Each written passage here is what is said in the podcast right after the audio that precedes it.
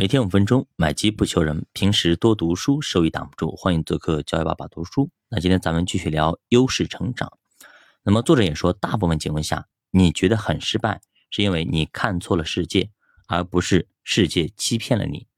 比如，你觉得工作很辛苦，但是它再辛苦，也不会比没工作更难。幸福其实就来自于比较，不幸福自然也来自于比较。找好你的参照物，这个非常重要。先向他学习，然后跟他竞争，最后完成超越，这就是一个不断成长的过程。你会逐渐成为你自己相信的样子。这话说起来好像有点鸡汤，但却有着一定的道理。你有信心，才会进入心流的状态，才能想办法去解决问题。如果你自己都不相信，那么自然也就没有了成功的可能。有人会说，这是不是自欺欺人？自己相信就能成事了吗？有点唯心主义了吧？其实不是这样。你相信能干成，是因为你有信心、有把握，因为你总在做深入思考，你在做全局的考虑。这种信心，它不是盲目的产物，而是反复推演之后得到的结果。那么，你思考的越是深入，自然成功的概率就会越大。比如说，有的创业者。坚定看好自己的项目，他白天黑夜都在想着一个事儿，不断的给这件事加上资源。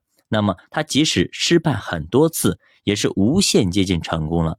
我们之前讲过，稻盛和夫给 IBM 代工失败了无数次，但是他还坚信自己肯定能搞出来那种产品符合 IBM 的标准。最后他真的搞成了，让京瓷上了一个巨大的台阶。这就是有志者事竟成的一个态度，自我相信其实就是一个自我催眠的过程。我们说狠起来连自己都骗，其实骗骗自己没什么不好的。有的时候呢，一开始是假装，装着装着自己就成真了。比如作者说他开始读书的时候呢，也是假装成一副非常努力的样子，但其实根本就坐不住。但是你装着装着，自然读书就成了一种习惯。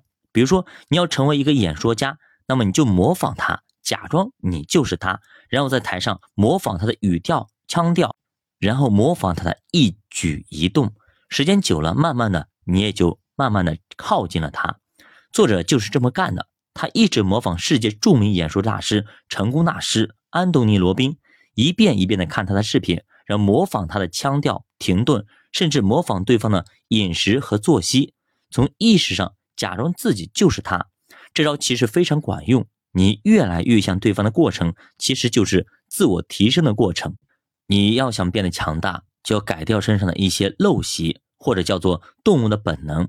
比方说，别人一说你，你就想闪躲，就想还击，就要回怼，那么这就是玻璃心，一说就哭，这就是认知偏差，这就是你的动物本能，其实并不利于你的成长。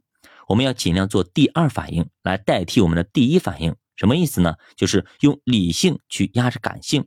比如说，一听到别人建议，不要先想着反驳，而是先要想三个问题：第一，对方说的对还是不对；第二，我做的有没有问题，有没有可能是错的；第三，对方说的是否能让我变得更好。其实这就是利用对方的每一次批评和建议，来让自己变得更好的一个方式和方法。作者说，人的第一反应的背后。就是你的限制性信念，什么意思呢？就是这种反应啊，会成为你人生的第一大绊脚石。如果有了这个认知，你会发现，在人生前进的道路上，绊跌自己、绊倒自己，往往不是别人，而是自己的执念。比如说，有一个人听到股市就掉头想跑，认为股市里全是骗子，不可能在股市里赚钱；一提到银行，就非常的相信，认为银行不会骗他。进了银行的门，他就什么都敢买。但其实呢，这就是你的固有思维。银行卖的产品多了去了，很多资产的风险远比股市大得多。比如说卖的信托、理财，兑付不了的比比皆是啊，三百万、五百万、一千万瞬间化为乌有的比比皆是。所以说，别被你第一反应限制了自己。有时候呢，要试着用第二反应来代替第一反应，也就是用理性接替感性。第一反应是本能，第二反应才是你的习惯。习惯有利于第二反应去应对世界的人，通常都非常冷静、理智和睿智。他们总是能找到一个更利于自己的方式。永远记住，内部障碍远比外部障碍更可怕，给你造成的损失永远都是你自己。比如说，看到别人炒房赚钱了，你也产生了炒房的想法，但全然不顾时代已经发生了巨大的转变，特别是在投资市场，第一反应永远是错的。恐慌的时候，往往是最该贪婪；最贪婪的时候，往往是最该跑的时候。欢迎大家点赞、收藏、关注、转发，再见。